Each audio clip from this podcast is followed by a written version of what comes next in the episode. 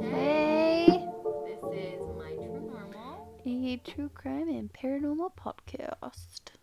This is our 97th time trying to record this.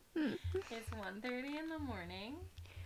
So, just bear with us. We're having some audio issues, so it might be a little choppy today because we're going to try to figure this out. Well, let's. I think it, so far so good. So fingers crossed. Sounds okay at the moment. Hopefully. I guess we'll find out. Replay. this is episode seven. Uh, I hope so. Connecticut. Connecticut. Very excited. Uh, me too. Have you ever been to Connecticut? Yes, many many times. Connecticut's just over the a ferry ride away from Long Island. Sounds dandy. Yay. Yes, over the sound. Across the sound, and then you're in Connecticut, and there's lots of casinos in Connecticut. So I've Mm. been gambling quite a few times there. Nice. Play bingo. It's actually a lot of fun. You play for like five hours, but you can only get a ton of money. nice. My step uncle lives in Connecticut. I've never been there, but that's where he lives. It's fun. There's lots of cool things to do there. My college roommate also lived in Connecticut. Nice. You know, New England and whatnot. New England. Okay. So, today I'm true crime. And I have a good one. Spooky ookies. And I've tried to tell this story several times. I told most of it, but let's see how this one goes. Um, true crime, Connecticut. Let's go. Do you wanna?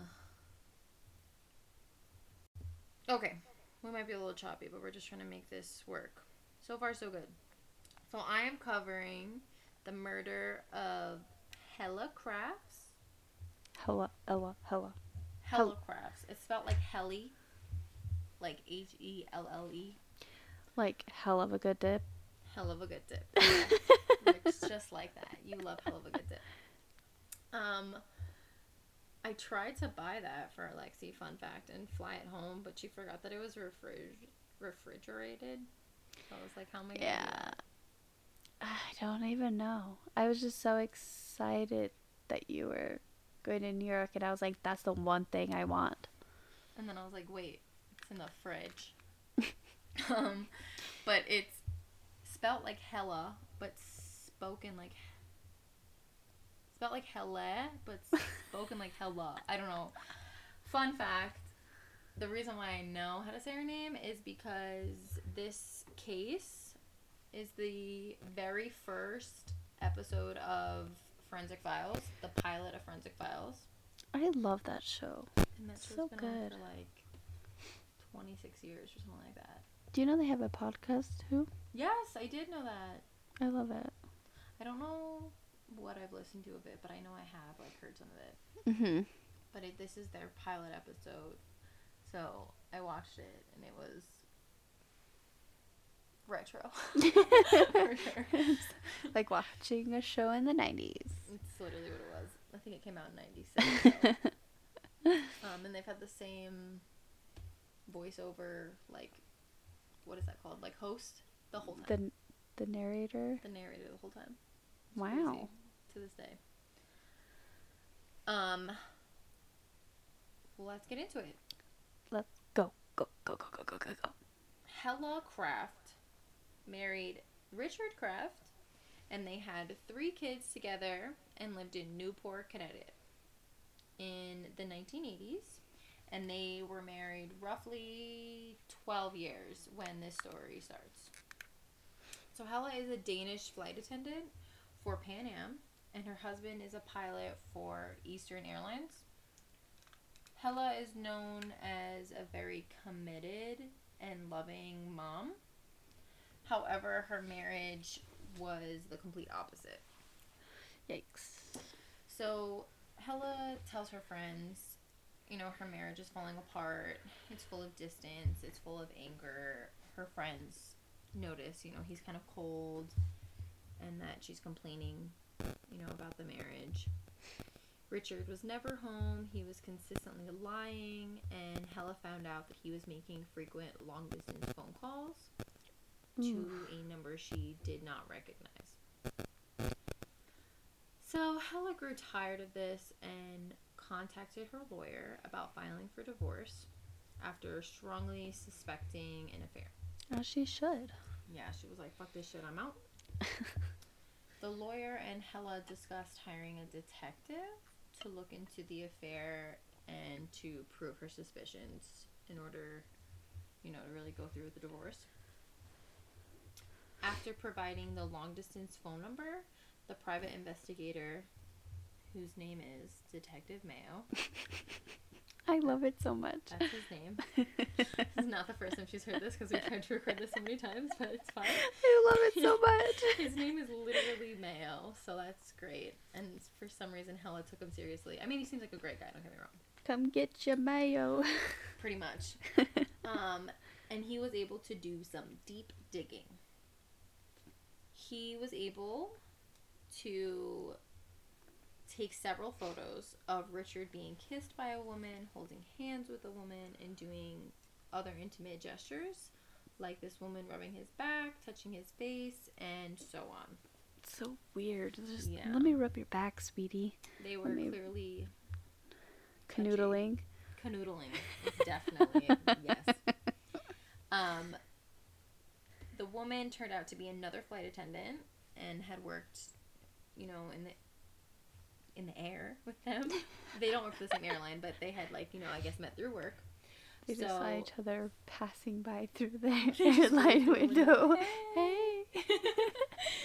They're like, we're crossing state lines right now. See you later. I'm passing through California. I'm through Utah. Oh my god, hey. Hey. And they just waving. Um, Mayo did reveal these photos that he had taken to Hella, who immediately just broke down. She was very defeated. Mayo said Hella sobbed in his car for 10 minutes after showing them to her. Oh, so sad. Um, after this, Hella told her lawyer, as well as some other members of her flight crew, her who were her really close friends, that if anything ever happened to her, to not think it was an accident. Is So the lawyer immediately was like, "Ooh, red flag, red flag. Um, you don't you don't say something like that. say things like that without it having some sort of, you know, Like backstory. especially because she reacted the way that she did. She sobbed for 10 minutes. Her friends were noticing that her husband was really cold and that, you know, things were rocky. And now she's telling them, you know, if anything happens to me, don't just assume it's an accident. Ugh. Could you imagine if somebody just tells you that and you're like, No, I'd be like, what do I do? Call the cops now? okay. Keep you in, like, protective services? Like, I don't. I don't know. How do you get to wit wit Witness wit protection? sec? Is that what it's called? Wit sec? Witsec? Is that witness Wit sec? protection? Yeah. But like, there's like a special term for it. I don't know. don't mind me. I actually don't know. It sounds familiar, but I don't know. yeah. Um, on November 18th, 1986, after returning from a European flight assignment, another member of her flight crew, her best friend, drove Hella home, dropped her off, said their goodbye. She said thank you. You know, they knew they would see each other later on that week. But little did they know that was the last time anyone would ever see Hella. Dun dun dun. She's out. Bye. A few days later, Hella missed her new flight assignment without calling in, which was very much not like her. She was very dependable, she was a good worker, she was a good mom. And based off of her previous statement and her previous like behavior, her friends called the Crafts home immediately, where Richard told them that she was visiting her sick mother in Denmark. Oh. But then later, he told other people who had asked where she was that she was on vacation with friends.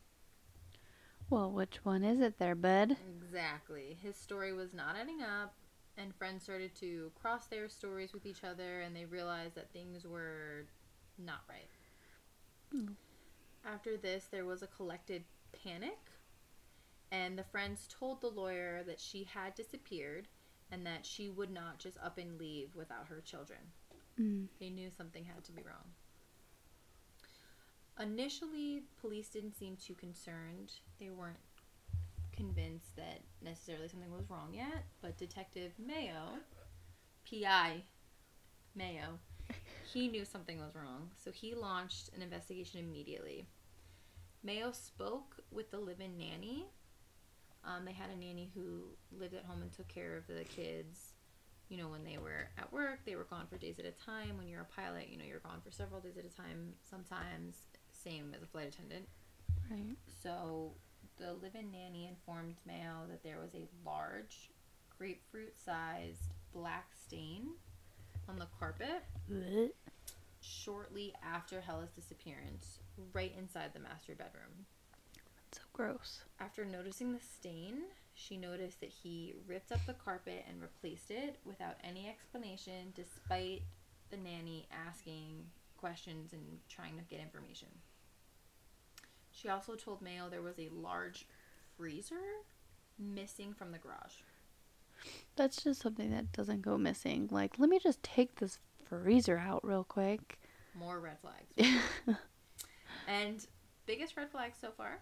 Additionally, there were credit card receipts showing that Richard had rented a wood chipper right after Ugh. disappearance. I still get chills. Yeah, gross. so horrible.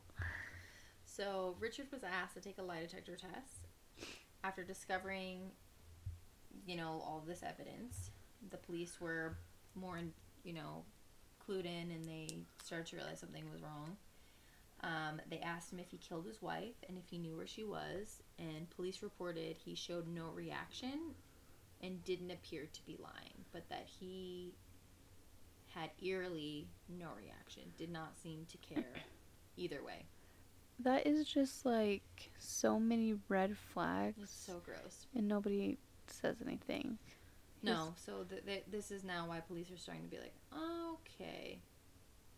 With the police now taking interest in the case but having no leads, Connecticut State Police asked for the help of forensic expert Dr. Lee, uh, Dr. Henry Lee, I'm sorry, Dr. Henry Lee.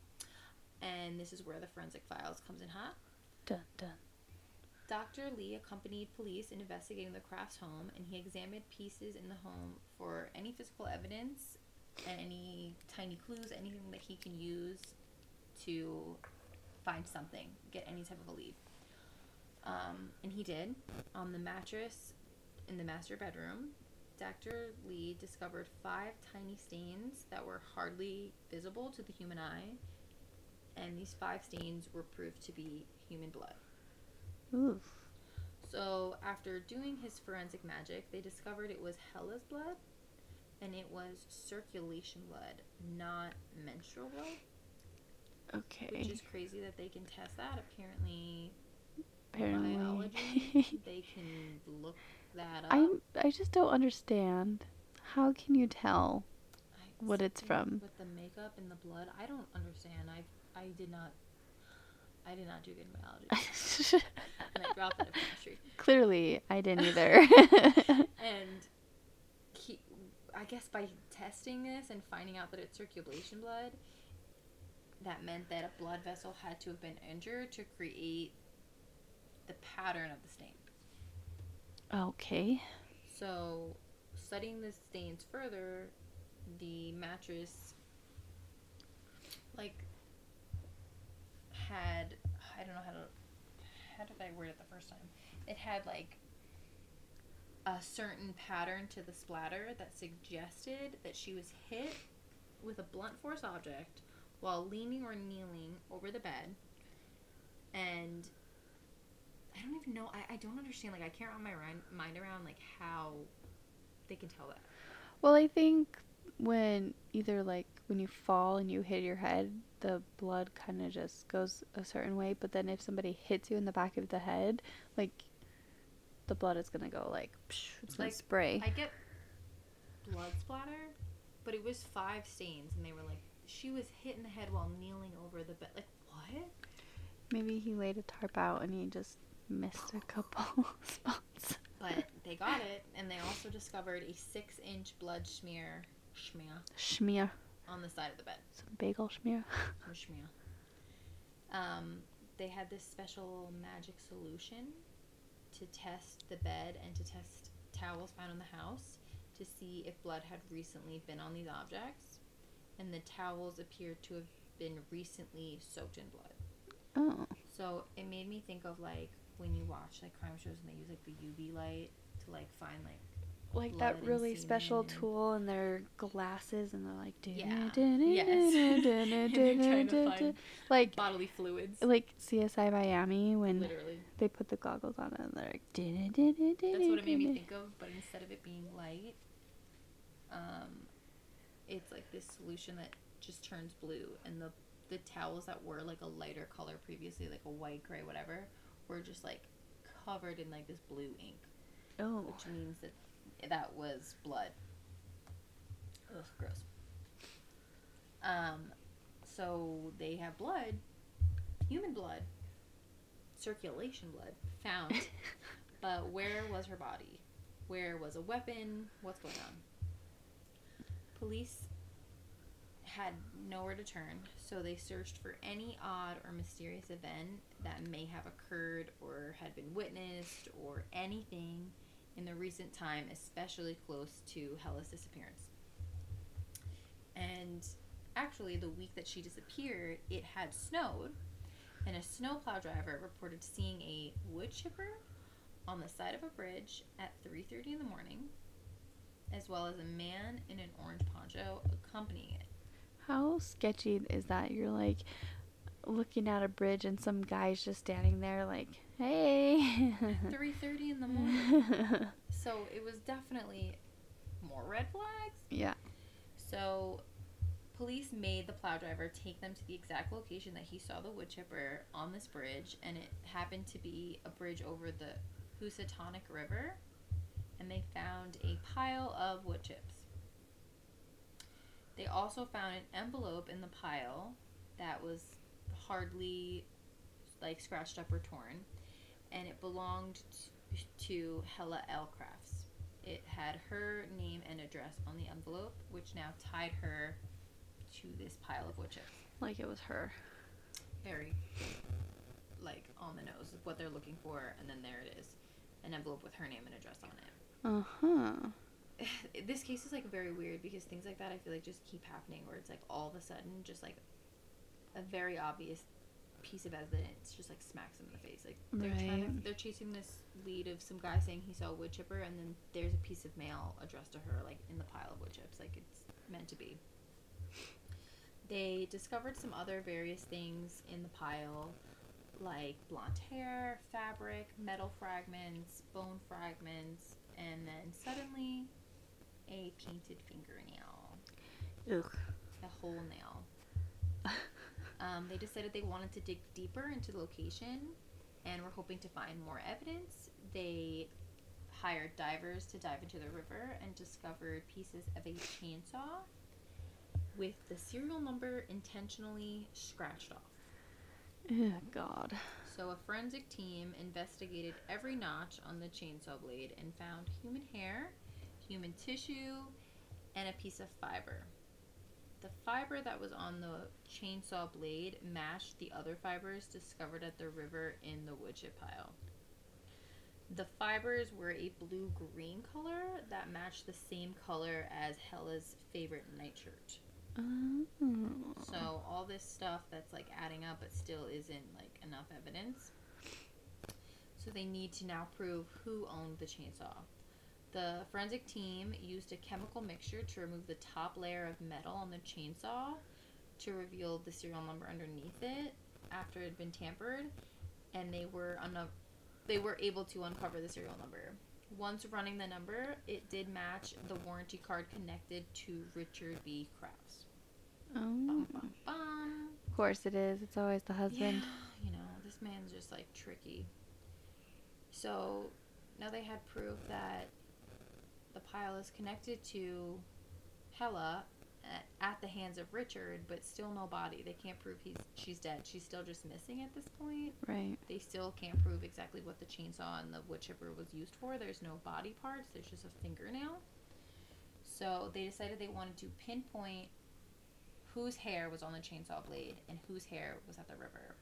They collected 2,660 pieces of hair that were individually examined under a microscope. Oh, could you imagine when you get tasked with that job? No. Please observe and record the next 300 strands of hair.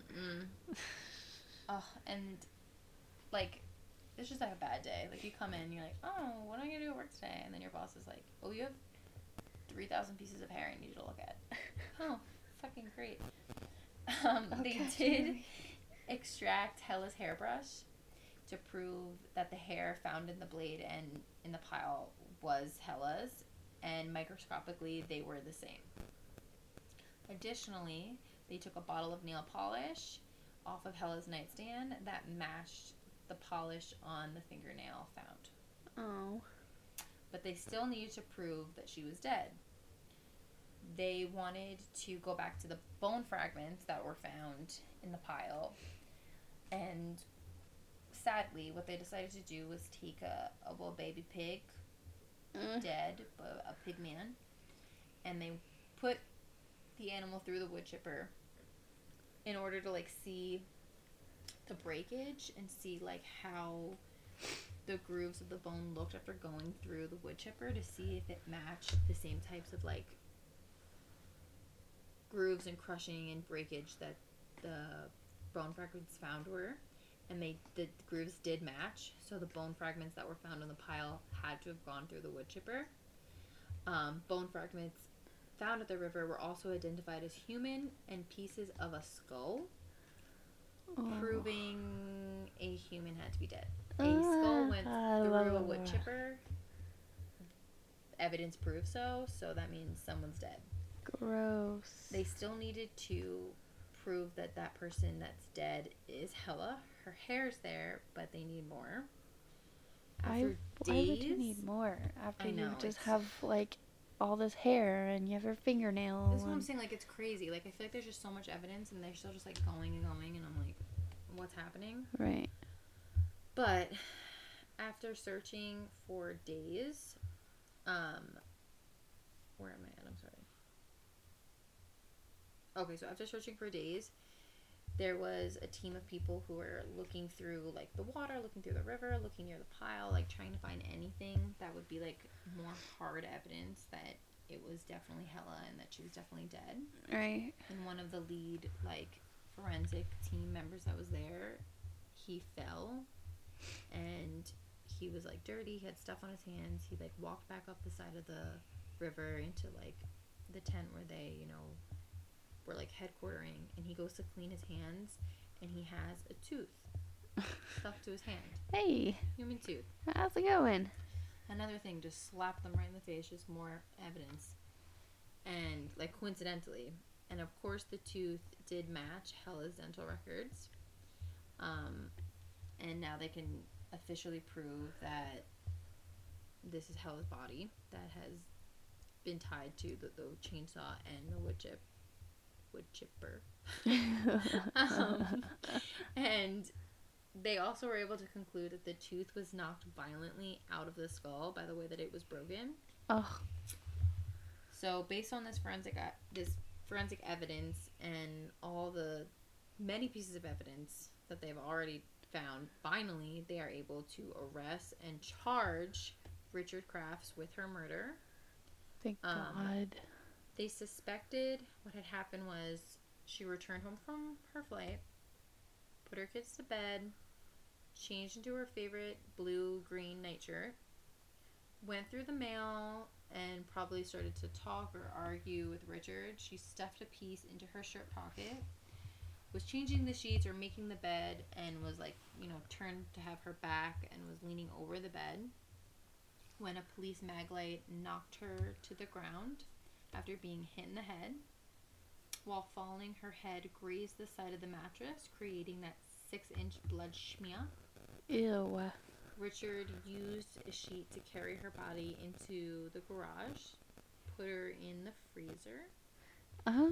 while he cleaned up the blood with the towels, took the kids to school, and then went to rent the wood chipper and a U-Haul to get to work.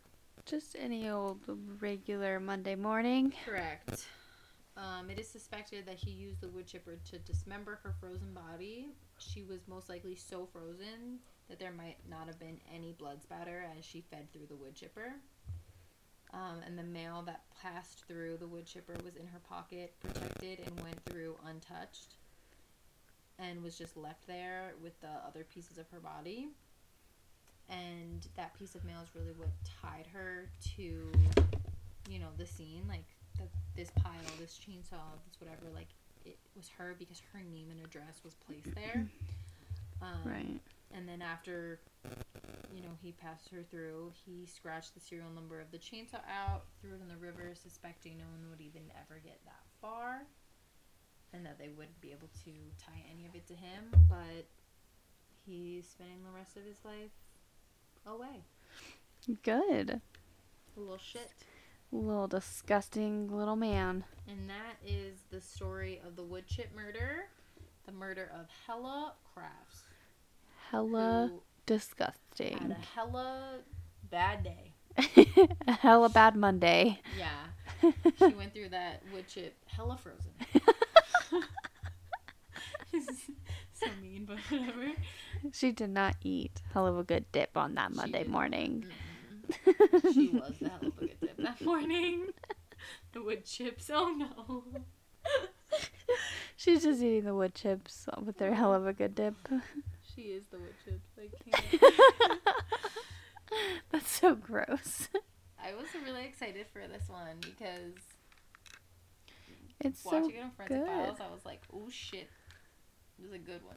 Forensic Files always makes the story so intense because they're like, it's the music and the way the narrator is, and Mhm. just how it It is. is crazy. Maybe I'll start watching that again.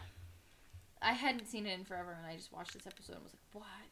That's so good." And it was in the '80s, so you know he thought he was gonna get away with it. Things were different, and he just said, "Fuck it, kill his wife." he just fucked up real hard. I don't know what his plan was, but he did it. God. Yeah, well, That's that was really gross. Yeah, very much so. Good. Are you ready for some spookies? Yes. Oh no. I no, it's good. It's a good one. Uh, but it's so it's not a story about a certain place. Okay. It's the history of dun dun Oh, dun. nervous. no, it's good. It's the history of Ed and Lorraine Warren. Oh, I freaking love them. That's so exciting. I love Ed and Lorraine. Yeah.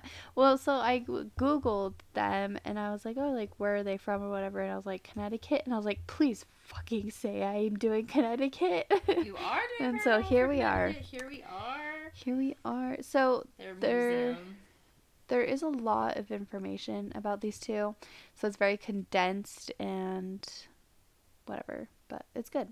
I'm in. All right. So the history of Ed and Lorraine Warren. Um, much of what we know today about the paranormal can be attributed to the two people, Ed and Lorraine. Um, in fact, there may be no greater greater authorities to about the subject. Ed Warren was.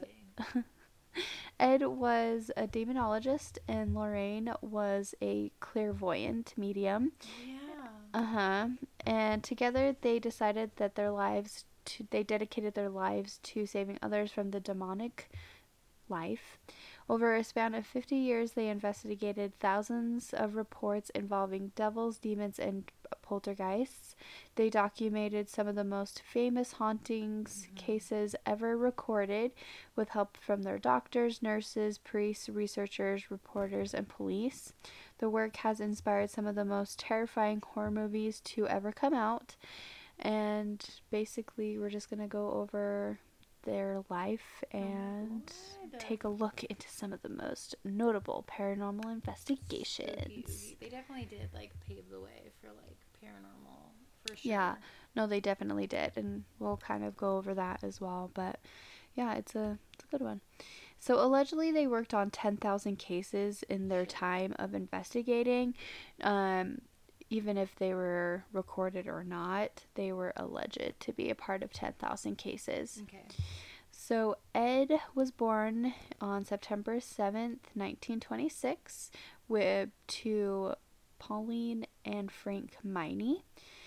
Um, Ed was five years old when he started seeing spirits. He would hear footsteps in their house, names being called out in the middle of the night. There is a particular story of him where he would be in his bed and he would hear his name being called out my from his closet and he would go out in the middle, you know, go o- like go open it, Mhm. and he would see this ball of light like circle around and then it would go into the middle of his room and the ball of light would turn to an older lady's face. And it would like come up to him and he could hear breathing and he saw lots of shadows and when he was little he asked his dad about it and eventually he was like there's got to be a logical reason for all of this Mhm. and he never really gave Ed a logical reason for certain things, so he kind of just went with it, really. Okay. He had a pretty normal childhood. He was raised in the Catholic Church. His dad was a Connecticut state policeman. Um, when he was eight, that was kind of his first time you've ever heard of an exorcism. This pastor came up to his dad at church and they were talking about one of their neighbors being possessed or something. Mhm. Because in the Catholic religion, apparently, is they're very open to like the devil. Yeah, like he exists if God exists. It's Mhm. a really real thing. Okay, that Yeah. makes sense. hmm I've definitely heard that before. Yeah. In 1927 is when Lorraine was born. She was about nine years old when she realized that she had abilities. Um, she could see one's auras. So she would look at a person, and if they were a pastel color, she knew that they were good. And if it was like a horrible dark color, th- that person was just not bad. Oh my god. Um, she did go to a prestigious Catholic school, and this is kind of when she started to realize she needed to keep these abilities to herself. Can you imagine how much time that saved her? yeah. She didn't have to fuck with no boys or any bitchy high school friends. She was like, your aura fucking says it all. You're fucking waste time. disgusting. I don't need to waste my time here. You're a bad human. The aura says so. I'm not getting bullied by you today. you You're horrible, disgusting. Kind of jealous, not gonna lie. oh my god. Um and then let's see, one time she was her and her class were planting a tree and she didn't see the seed that they were planting. She saw the tree. And it was kind Mm. of she was like looking up in the sky and her teacher was like, "Why are you looking up in the sky?" And she's like, "The tree is so beautiful." And she's like looking up there and she's like, "What the fuck are you talking about? There's nothing Oh, there." Lord. and it was like she could see into the future and so she asked her like can you see into the future and she was like i guess Mm. and it just wasn't really good there was another time that two nuns were watching over the class and one was named mother superior and the other one was named sister joseph. And while they were watching the class lorraine pointed at them and said hey look sister joseph lights are brighter than mother superior's. And no one could see what she was talking about. So that was Mhm. when she kind of realized like oh i am very alone in this. I need to keep it to myself. I need to just zip it up. Wow, crazy how she could like infer that and like make that decision like, oh, I need to keep this to myself, like so young. yeah when she's like nine Mm-hmm. Um, after that incident, Mon- Mother Superior pulled Lorraine aside and told her that she couldn't talk to anyone like that again, or and she just needs to keep those things to herself, or she's gonna be sent home. Um, according to Lorraine, she never wanted to be different. She never really told her parents about her abilities. She really never told anybody about these, but she did say that she never regretted her gifts because it was something that she was grateful for. Okay. She did say that when she would need to use these gifts and have them come in handy, they would take a huge toll on her. They were super draining on her mm. because apparently not all of the time that they would work, she would have to like manifest it mm-hmm. and it was just mentally probably physically super demanding and so her body couldn't take it. Um, in 1944, Ed and Lorraine were 16 years old when they met. Every Wednesday, Lorraine would go to the movies with her mom, and Ed would usher the movies, and eventually they started talking. Apparently, when Lorraine first saw Ed, she didn't see the teenage version version of Ed. She saw the older version of Ed, Aw. like how she saw the future of the tree. Yeah.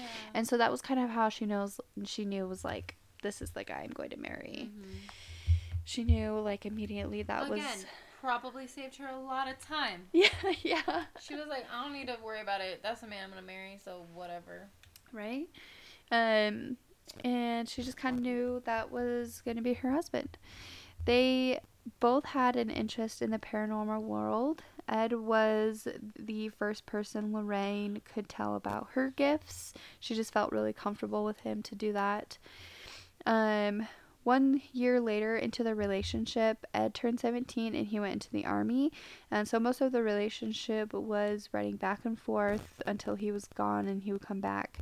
Um, his ship um, got in a huge wreck and so it started sinking and a lot of men died he was one of five survivors Oh my god, that's and nothing. he said that he just remembers getting pulled out of the water by like an angel, quote unquote. And so, because of this accident, he got put on leave. And when he was on leave, Ed and Lorraine got married in 1945. Aw. And then the day after their honeymoon, um, he had to go back to the war. Um, but he was only in there for like one or two more years Mhm. because he got out when he was 22 and when he was on leave him and lorraine got pregnant and so when he left she was like wrote him and said hey like i'm having a baby and they had their daughter judy um, Lorraine was 21 when they thought they would be making a le- living as an artist. Um, Ed went to an art school and he loved painting painting pictures of homes, and Lorraine liked to do art as well. Um, he would just paint local houses and then just go sell them to the people of the of the homes, and that's how they Oh, made their living cool. they thought they would open a gallery together, more or less. Um, because of their interests in haunted houses, they would go there. So there's this magazine, and the magazine specifies in paranormal things and all haunted stories, and they would go to visit these haunted houses, and Ed would draw the picture and Lorraine would take it to the house and say, My husband drew this. We were just wondering if we could trade your haunted stories for this picture. Oh. And so they eventually became known as the people that would come to haunted houses and paint the pictures of them. okay. Um, That's really cool though. yeah. Sorry, my phone's freaking out. um. So they did it so often that they were known for their drawings, and eventually they got called um, to do some backup um, on certain cases when they were needed. In the 50s and 60s, they became their most popular time, and they were known um, as the people to go and do weird things at your home, like Okay. paint pictures in front of your house. In 1952, they founded the New England Society of Research, and they used that as their company to keep logs of the cases they worked on and all of the research of the homes and cases that they wanted to eventually do. In the 1970s, they were known as the Seekers of the Supernatural. Um, in the mid 70s is kind of when things really took off for them. They had their very first big case, and that was the Lindley Street poltergeist. Um, they were invited on a lot of um, cases after that very quickly, Yeah, such as scene out there. yeah, such as like the Amityville house. Ah! Yeah. Um, after they did the Amityville house, they did the Smurl house, and those things kind of happened within the three years, and that's when they started becoming a huge deal. In real time, you would know that the Warrens were very involved, but in the storytellings, you didn't really hear anything about them. But like they were local and they Okay. were new as known as the people working on those cases. Um, because of their break, they went on a lot of talk shows and wrote books and kind of had their own TV show, and it was called The Seekers of the Supernatural. I don't know how long that went on for, but I think you can find it on YouTube. Oh, okay. The best part about the Warrens when they were big in the community is that they kind of showed other people that they be- can become investigators. So they were the ones that were telling people like you have these interests, you should take it. Yeah. Let's do all these it. investigations together Wow. they kind of just opened the door for many people to get in the field. Um, during the rise of fame, lots of people were skeptics and had a lot of horrible things to say about them. There were lots of questions about their legitimate work and if they actually were real or is it fake. And they took that very personal and very hard. Um, one thing about them is that they did every case non paid. Um, they didn't want people's money. They just wanted to help and meet new people and kind of just learn their stories. And because of that, they made made it through shows and books and stuff. But they that's how they made their money was because of the shows and books and kind of stuff like that. But they never like asked for money. Um, Ed was famous for actively trying to debunk things. He was actually a huge skeptic in these Mm. kinds of things. Um, he just wanted to help as many people as he could. Being Catholic, he was always prepared to run into things um, and just know that he could debunk them or if they're going to be taken serious. Um, UCLA was very skeptic about Lorraine and her abilities, so they wanted to do a type of testing on her. And so when they did this testing, they deemed her as a light trance medium, and she is very aware of what's going around her during her trance.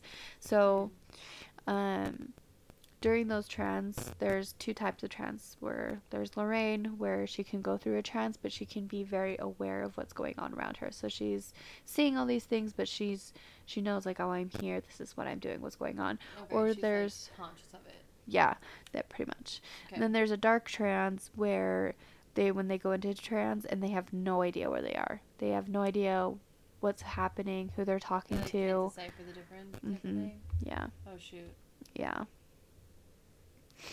Um there the first haunted house they ever like did together, they there's the story of Lorraine when she went to a trance, like she oh, what's the word? She like came out of her body. Oh, um. Oh my god. Astral project. yes. Okay. Yeah, she did that. And she had no clue that's what she was doing until she realized Scary. what she was doing. And she was like, oh, shit, this is what I just did. cool. Out my body. um, by the 80s, they were widely popular and they did over a thousand cases. And they did open their museum in the 80s. Um, they liked to collect trophies from every case that they did. Mm. And eventually they like opened the museum and put it in there. Oh, they- okay, okay. they did charge people to go into the museum and so that was kind of a huge point for other people to become a skeptic is because like why would you charge someone to go into a museum of like haunted things and during weird shit um Shut up, Didn't even make money. yeah during their peak, the church was very secretive about exorcisms and hauntings. It um, avenued Ed to reach out to the media. He was very talkative with the media, so he did as much as possible to get them involved because he wanted others to know about these things. Um, he just, want, just wanted them to stop being so secretive about things. Um, he would talk about them, he would record them. Ed said that he was shocked about how many priests would say that there's no such thing as the devil, and he wouldn't, he just would be surprised and be like, what the, Yeah. What do you mean? You like believe so heavily on one side and not the other. Yeah. Um, Ed brought a lot of college students into his lectures, and he would say the devil is real. Don't mess with it. Um, don't do Ouija boards. It was basically a dare program for ghosts, is what they said. He would make sure, like, if you're interested in in the paranormal world, these are the guidelines. Like, Yeah. don't mess with the shit. Um, when people would call out Ed, he would say, um, yes, you know, like if people called him out and said, you're only doing this for the fame, you're only doing it for the clout, you're doing it for the money, The these are the, like, you're only doing it for the popularity, he'd be like, yeah, definitely, just to expose the devil. That's what I'm doing. That's, that's my job. That's. I'm here to pay, get paid so you can, I can show you the devil Yeah. is real. wow. Um, in 2006, Ed died, and Lorraine refused to ever go into the museum without Ed. In 2019, Lorraine died, and her hus- her daughter and her husband did take on the legacy. Her husband was very interested in the paranormal world, and so he just kept he keeps on going essentially. the so daughter's husband. uh huh, and so Oh, they wow. they keep the museum active. They bless it every every month or every week or whatever they did. Yeah. Hella blessings. Yeah. Hella. Um, apparently, the night that Lorraine died, they had her in the funeral home, and there was security cameras, and apparently there was a bunch of orbs that were floating around her casket. Just wow. you know, you could see all those auras and everything Mhm. going around. Um, That's crazy. yeah. She was there for sure. right? Um, some of the things about Ed and Lorraine um, was obviously that there is the huge side of are they real? Are they fake? Do they make money? Are they just doing this for the Mm. money? Mm. Are they just doing it for the popularity? Like, is it Which real? like, What's it going on? I wasn't even getting. Yeah. And so there was a lot of people that just hated them. And they yeah, well, stuff like that, the, the skeptics or whatever. Even though they do have like a lot of fans, a lot of people believe them. I'm sure it comes with a lot of like negativity and just like hate. Yeah, definitely. But yeah, that is the very condensed and short version of Ed and Lorraine Warren. The spooky Ed and Lorraine Warren. Yeah, They're it's so, cute.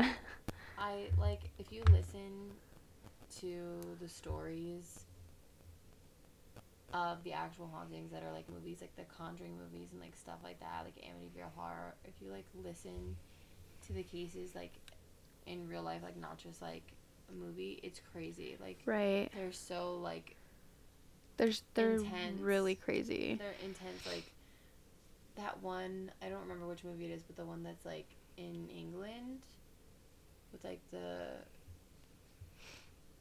I have no idea. Oh. Crooked back man, crooked spine man. That was in the movie. I don't know if that was part of the case, but like the cases are wild. Like they Mhm. are so like violent and insane.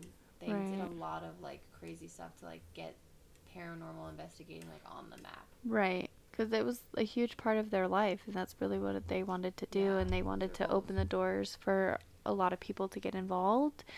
Um, because of like the Conjuring and stuff, apparently they have lots of lawsuits from the Conjuring series. Um, but Like, that's he said, she probably said type of stuff. yeah. There's we'll probably have to do like a side episode, and maybe that's one we could do together. Is like a deep do, dive cases, research. Too. Uh huh. Like I a like that. uh huh. I like that idea. We'll have to. There's a lot of good and Lorraine cases. Yeah. And I'm sure there's lots of good juicy details on them we could deep dive on. Mhm. Yeah. It's a good one. It's a very short and condensed story, but it's no, pretty good. It's good. It's a teaser. We can do more now if we want. I love that. Ayo. I love them. Right. R.I.P. yeah. Well, high five to Connecticut. For sure, dude. Connecticut. Connecticut. I'm still thinking Uh. about how I said schmear. Schmear. like Smirnoff. I can't. Bagel schmear. Ugh.